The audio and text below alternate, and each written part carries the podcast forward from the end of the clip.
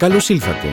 Είμαι ο Γιώργος Καραγιάννης και ακούτε το Branding for Greeks, το πρώτο ελληνικό podcast για τα brand και το branding. Μια ευκαιρία να μιλήσουμε για το πώς χτίζονται τα brand και πώς τα αντιλαμβανόμαστε, τι είναι το branding, ποια εργαλεία χρησιμοποιεί και πώς μπορεί στην πράξη να βοηθήσει επιχειρήσεις, από μια startup μέχρι μια πολυεθνική, να μεγαλώσουν την αξία των brand που διαχειρίζονται.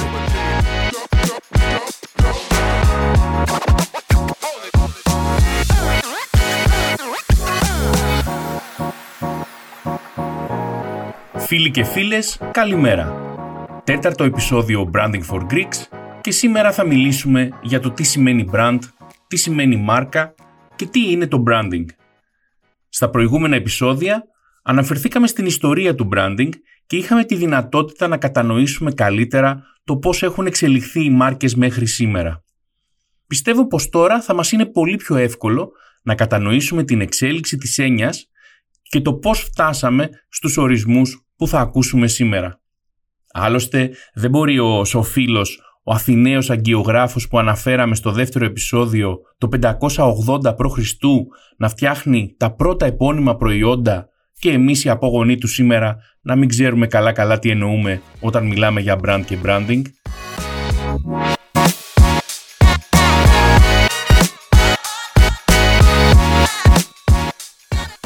Τι σημαίνει λοιπόν brand? Τι σημαίνει αυτή η λέξη που ακούμε συνεχώς στο μάρκετινγκ και την επικοινωνία? Και όχι μόνο. Την ακούμε να την αναφέρουν πολιτικοί, για παράδειγμα. Θα έχουμε ακούσει να μιλάνε για το brand Ελλάδα. Την αναφέρουν ιδιοκτήτες ποδοσφαιρικών ομάδων. Την αναφέρουν pop τραγουδιστές. Ακόμα και το φούρναρι της γειτονιάς μου είχα ακούσει μια φορά να τη χρησιμοποιεί. Άραγε όσοι τη χρησιμοποιούν, τι θέλουν να πούν? Γνωρίζουν την πραγματική του έννοια? Και ποια είναι αυτή? Ας ξεκινήσουμε από εκεί που πλέον όλοι ξεκινάμε όταν ψάχνουμε κάτι που δεν γνωρίζουμε. Ας το γκουγκλάρουμε. Κάντε λοιπόν αυτή τη δοκιμή και εσείς. Γράψτε στο Google τη λέξη brand. Την τελευταία φορά που το δοκίμασα, μου έδωσε 7.590.000.000 αναφορές. Αν δοκιμάσετε τη λέξη Jesus, θα σας δώσει 1.460.000.000 αναφορές περίπου. Μπορείτε να το φανταστείτε. Μία από τις πιο διαδεδομένες θρησκείες στον κόσμο να εμφανίζει λιγότερες αναφορές από τη λέξη brand στο διαδίκτυο. Κάντε πάλι το τεστ με το Google. Πληκτρολογήστε Definition of Brand. Την τελευταία φορά που το δοκίμασα, μου έβγαλε 2.880.000.000 αναφορές. Πραγματικά εντυπωσιακό. Ας πάμε λοιπόν βήμα-βήμα, ξεκινώντας από την προέλευση της ίδιας της λέξης. Η λέξη brand έχει τις ρίζες της από μια αρχαία νορδική ή σκανδιναβική λέξη, τη λέξη brandr, ουσιαστικά το brand προσθέτοντας ένα r στο τέλος, που σημαίνει φωτιά και σπαθί. Μπορούμε να αντιληφθούμε τη σύνδεση με αυτή τη λέξη και αυτή την έννοια, ειδικά αν έχουμε στο μυαλό μας την ιστορία του branding. Οι άνθρωποι για πάρα πολλούς αιώνες, από την αρχαία Αίγυπτο, το Μεσαίωνα και την Αμερική των καουμπόι, χρησιμοποιούσαν ένα πυρωμένο σίδερο για να σημαδέψουν ανεξίτηλα είτε ένα ζώο είτε δυστυχώς έναν άνθρωπο και να δηλώσουν πρωταρχικά ιδιοκτησία. Όμως, εφόσον μιλάμε για Branding for Greeks, δεν μπορούμε να μην αναφερθούμε και στην ελληνική μετάφραση του brand, δηλαδή τη λέξη μάρκα. Τη λέξη μάρκα την έχουμε δανειστεί από τους Ιταλούς και προέρχεται από τη λατινική λέξη μάρκα που έχει ρίζα την πρωτογερμανική μαρκό και που με τη σειρά της έχει την ινδοευρωπαϊκή ρίζα marg που σημαίνει σύνορο. Γεγονός καθόλου τυχαίο, καθώς το όριο, το σύνορο, είναι η γραμμή εκείνη που ορίζει ξεκάθαρα και αδιαμφισβήτητα μία ιδιοκτησία. Διαπιστώνουμε λοιπόν ότι η ίδια η λέξη εμπεριέχει μέσα της την έννοια της σηματοδότησης για να ορίσει μία ιδιοκτησία. Και γενικά αυτός ήταν και ένας αρχικός ορισμός της μάρκας. Μία λέξη, ένα σύμβολο ή ένας συνδυασμός τους που δήλωνε ιδιοκτησία ή προέλευση. Αυτή η ερμηνεία βέβαια είναι πολύ μακριά από τη σημερινή λειτουργία και έννοια των brand.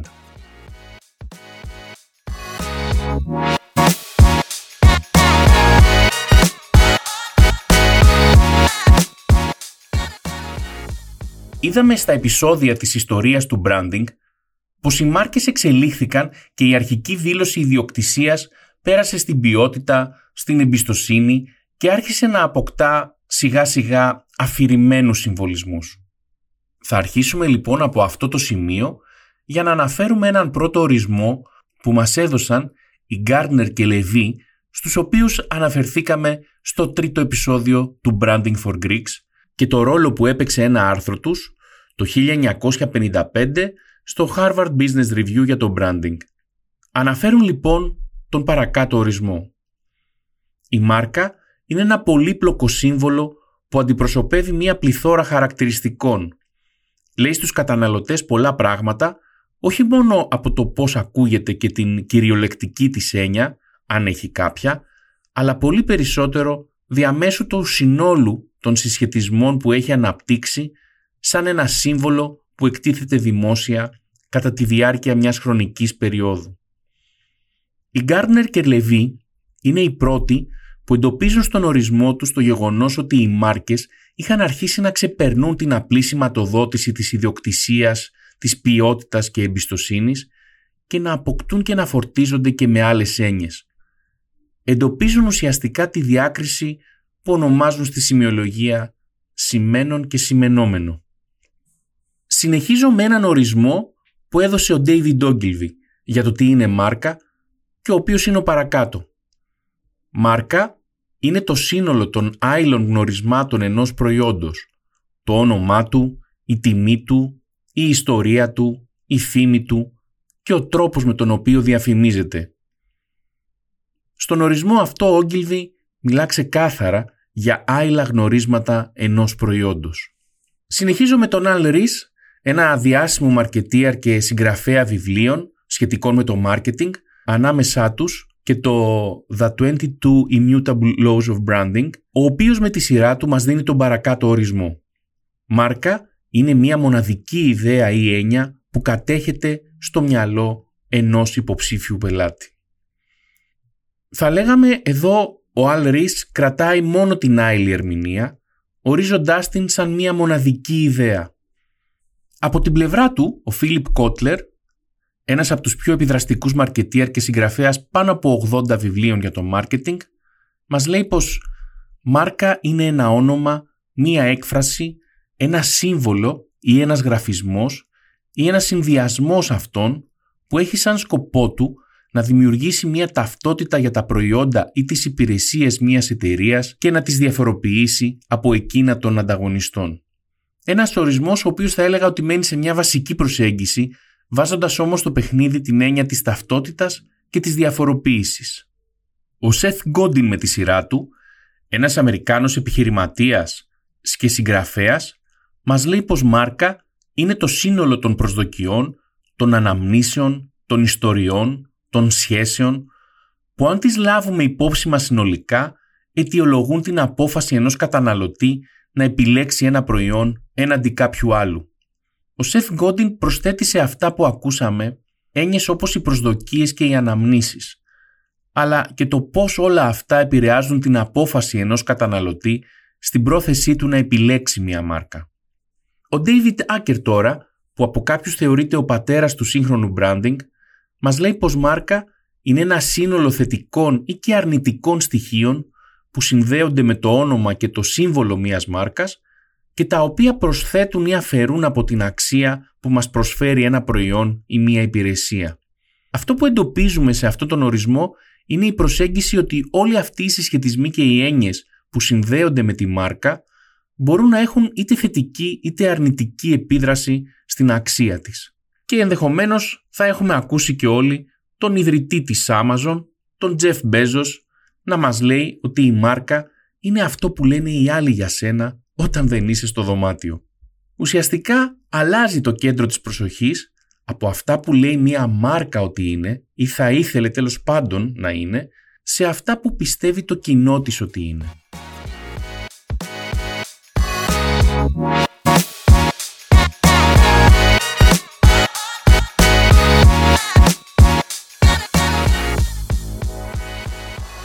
Όπως αντιλαμβάνεστε, αυτή τη στιγμή δεν υπάρχει ένας κοινά αποδεκτός ορισμός για το τι σημαίνει brand. Δεν έχουμε την πολυτέλεια, αν θέλετε, που έχουν οι μαθηματικοί. Μαθαίναμε, για παράδειγμα, στο γυμνάσιο. Τι ονομάζουμε δύναμη α εις την η? Ονομάζουμε δύναμη α εις την η με βάση τον αριθμό α και εκθέτει το φυσικό νη μεγαλύτερο του 1, το γινόμενο από νη παράγοντες ίσους με α. Τελείως. Αυτό ήταν. Τα είπαμε, τα συμφωνήσαμε. Οπότε τώρα τι κάνουμε? Η αλήθεια είναι ότι πράγματι κάθε θεωρητικός αλλά και επαγγελματίας προσεγγίζει την έννοια της μάρκας με το δικό του τρόπο. Ένα τρόπο που εξυπηρετεί τη δική του οπτική και τις δικές του γνώσεις. Γιατί συμβαίνει αυτό όμως? Η έννοια του brand είναι μια έννοια που έχει εξελιχθεί μέσα στα χρόνια πάρα πολύ. Όταν μελετήσαμε την ιστορία του branding, αναφέραμε αρκετές φορές πως στην πραγματικότητα ερμηνεύουμε κάποιες ενέργειες, όπως τα αρχικά SPQR που έβαζαν οι Ρωμαίοι στα κτίρια τους, σαν μια ενέργεια branding, μελετώντας την με τις γνώσεις που έχουμε σήμερα. Εκείνη την εποχή δεν υπήρχε καν ο όρος. Όπως επίσης είδαμε ότι ο όρος εμφανίστηκε αρκετά αργότερα και ταυτίζονταν με το κάψιμο με ένα σύμβολο. Αργότερα με ένα γραφισμό που τυπώναμε σε μια συσκευασία, φτάνοντας μέχρι σήμερα που έχει μετατραπεί σε κάτι άλλο. Έχουμε λοιπόν μια ιδιαιτερότητα. Έχουμε μπροστά μας να διαχειριστούμε μια έννοια που εξελίσσεται δυναμικά. Αυτό είναι εξαιρετικά δύσκολο και απαιτητικό για όλους όσους ασχολούνται με την έννοια αυτή. Και γι' αυτό άλλωστε και είδαμε και αυτή την εξέλιξη στους ορισμούς. Είναι κάποιοι λάθος και κάποιοι σωστοί? Όχι. Όλοι είναι σωστοί με τον τρόπο τους και εξετάζοντάς τους όλους έχουμε εξαιρετικά συμπεράσματα να βγάλουμε. Και κατά τη γνώμη μου υπάρχουν brand που ανταποκρίνονται ή κουμπώνουν, αν θέλετε καλύτερα, στον έναν ή στον άλλον ορισμό ανάλογα με τη φάση που βρίσκονται. Τι παραπάνω από δήλωση ιδιοκτησίας και ποιότητας και ίσως παράδοσης μπορεί να κάνει μια μάρκα παραδοσιακών ζυμαρικών που μόλις ξεκινά, ειδικά αν δεν έχει μια σωστή στρατηγική για το που θέλει να πάει? Δυστυχώς τίποτα παραπάνω.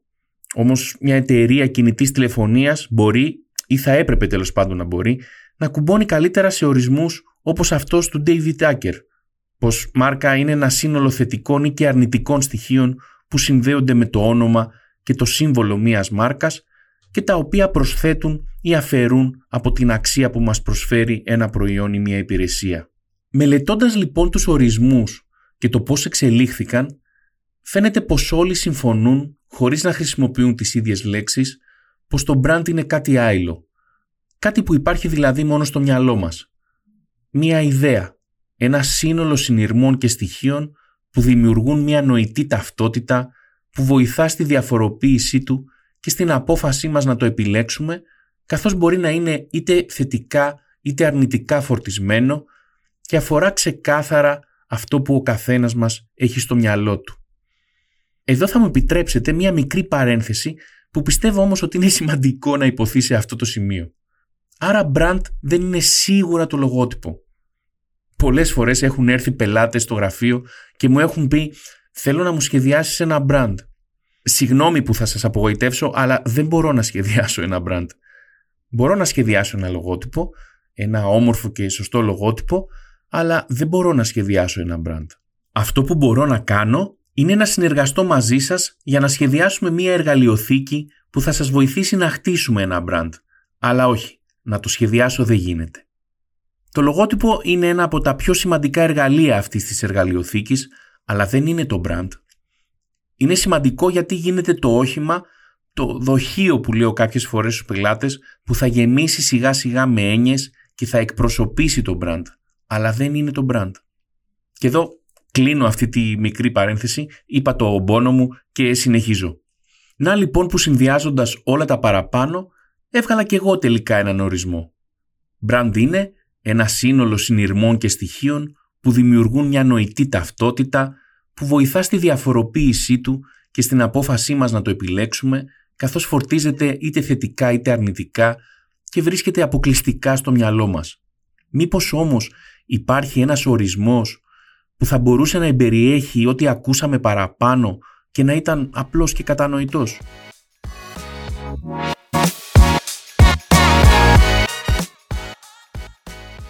Κράτησα για το τέλος αυτόν που εγώ θεωρώ πως μας βοηθά να κατανοήσουμε τα brand σήμερα με απλά λόγια Και αυτός είναι ο ορισμός που δίνει ο Μάρτιν Νιουμάιερ.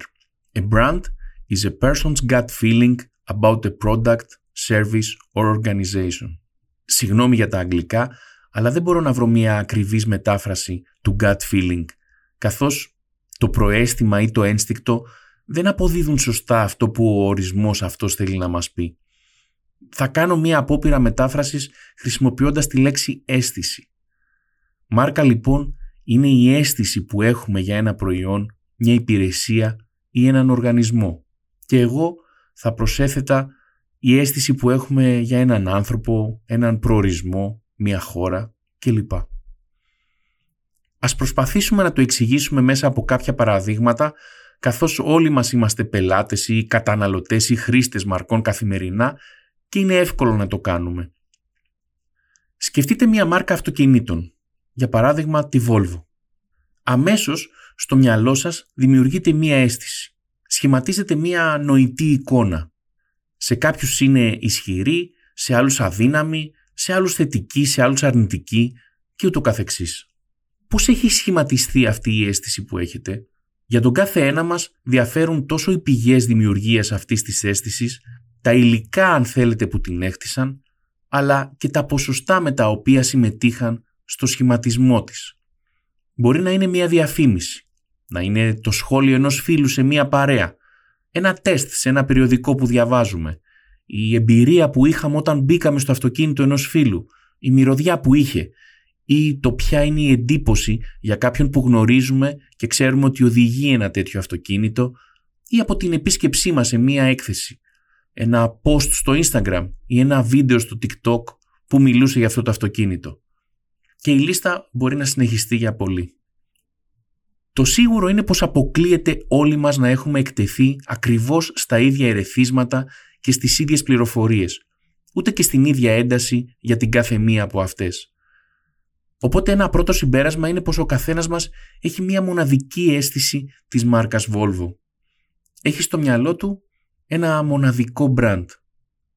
Σκεφτείτε τώρα ένα Toyota. Η αίσθηση είναι διαφορετική. Σκεφτείτε ένα Landa.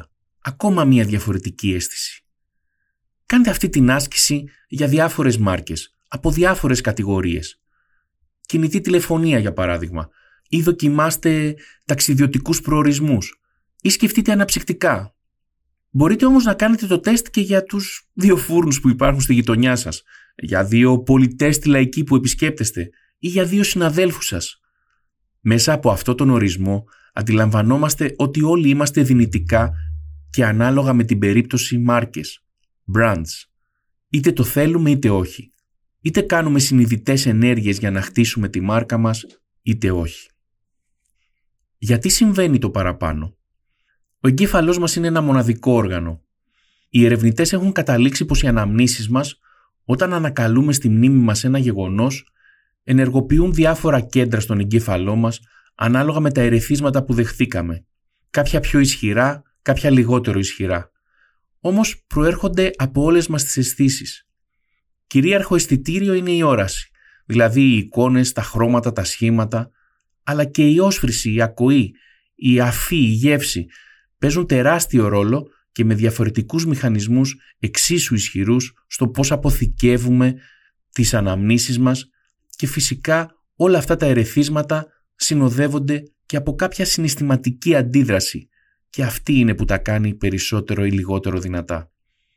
Αυτά τα ερεθίσματα συνδυάζονται και με τις δικές μας υποσυνείδητες και συνειδητές διεργασίες που αφορούν την ψυχοσύνθεσή μας, το παρελθόν μας, τις γνώσεις μας, τις αιμονές μας, τις καταβολές μας από την οικογένεια που μεγαλώσαμε, την κοινωνία που ζούμε και από το συλλογικό ασυνείδητο και δημιουργούν ουσιαστικά για κάθε μάρκα μια μοναδική νευρολογική υπογραφή. Δημιουργούν αυτή την νοητή εικόνα, αυτή την αίσθηση, αυτό το gut feeling που μας λέει ο Μάρτιν Νιουμάιερ και ονομάζουμε brand. Μάρκα λοιπόν είναι η αίσθηση, το gut feeling, αν θέλετε, που έχουμε για ένα προϊόν, μια υπηρεσία ή έναν οργανισμό.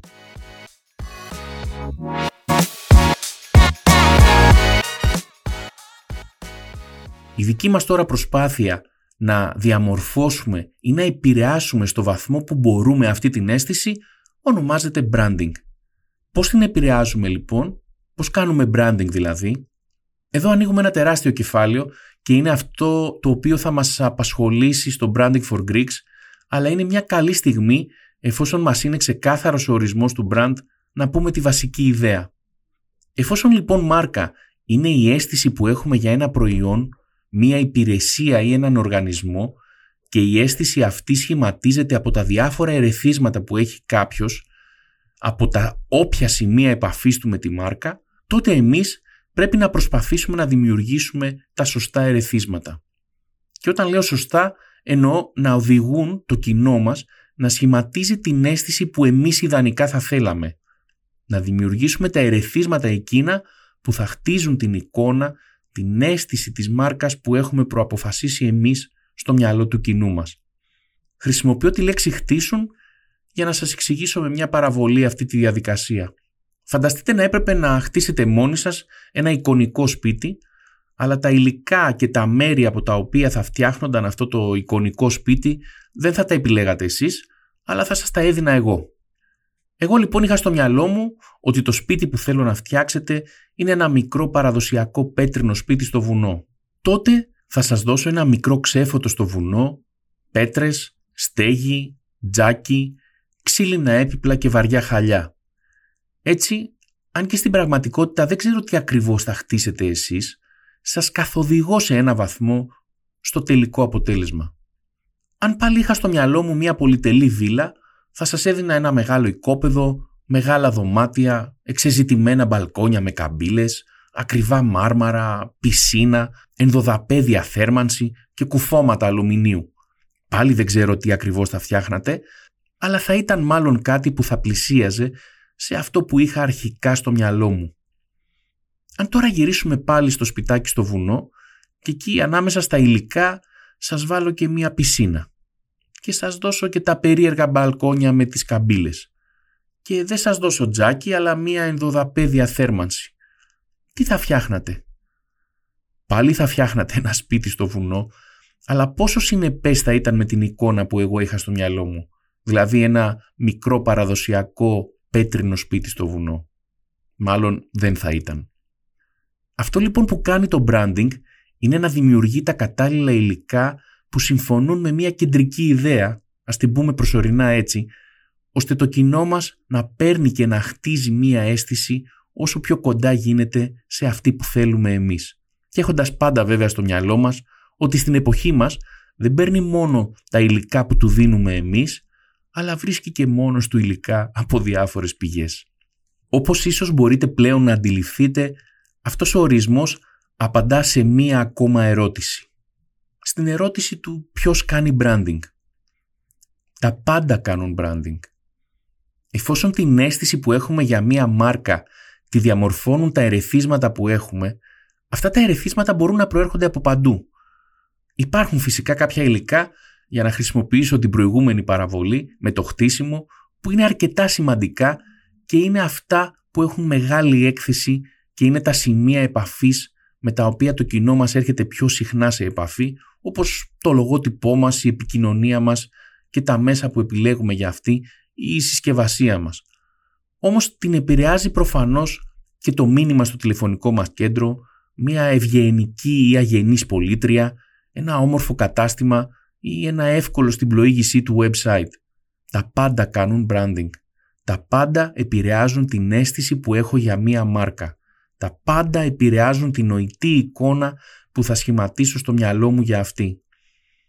Μπορώ φυσικά να κάνω μία αξιολόγηση της βαρύτητας των στοιχείων που επηρεάζουν το δικό μου brand και αυτή την αξιολόγηση θα πρέπει να την κάνει το κάθε brand από μόνο του, ανάλογα με τη μορφή του και ποια είναι τα πιο συχνά σημεία επαφής του κοινού του μαζί του και τη φάση βέβαια που βρίσκεται. Αν έχω για παράδειγμα ένα διαδικτυακό κατάστημα, ένα e-shop, παίζει μεγάλο ρόλο η εμπειρία του χρήστη στην πλοήγησή του σε αυτό. Αλλά αν έχω μόνο φυσικά καταστήματα, έχει μεγάλη σημασία ο σχεδιασμός του φυσικού χώρου. Αλλά ανεξάρτητα από την αξιολόγηση αυτή, πρέπει να καταλάβουμε ότι τα πάντα κάνουν branding.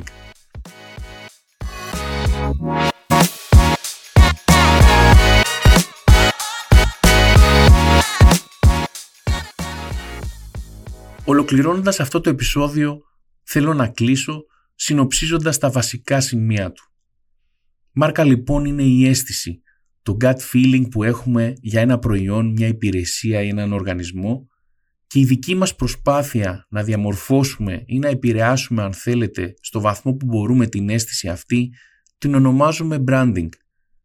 Και επειδή όλα τα ερεθίσματα που δεχόμαστε μπορούν να επηρεάσουν αυτή την αίσθηση, αντιλαμβανόμαστε πως τα πάντα κάνουν branding. Τα πάντα μπορούν να διαμορφώσουν την αίσθηση που έχουμε για ένα brand, και αυτή η αίσθηση είναι το πιο σημαντικό άειλο περιουσιακό στοιχείο μιας μάρκας που πρέπει να προστατεύουμε και να φροντίζουμε με όλες μας τις ενέργειες. Στον Οθέλο, το γνωστό έργο του Shakespeare, ο Ιάγος σε κάποια στιγμή του έργου καταφέρνει με τις δολοπλοκίες και τα ψέματά του να καταστρέψει τη φήμη του Κάσιου, την αίσθηση θα λέγαμε που είχαν όλοι για τον Κάσιο, δηλαδή τον μπραντ του Κάσιου. Και ακούμε τον Κάσιο να λέει απελπισμένος στον Ιάγο: «Έχασα την υπόλοιψή μου. Έχασα ότι είχα αθάνατο μέσα μου και τώρα δεν μου μένει παρά το κτήνος. Την υπόλοιψή μου, Ιάγο, την υπόλοιψή μου». Σας ευχαριστώ πολύ που ήσασταν μαζί μου σε αυτό το επεισόδιο του Branding for Greeks. Ελπίζω να πήρατε κάτι χρήσιμο από αυτό και σας εύχομαι καλή συνέχεια σε ό,τι κάνετε.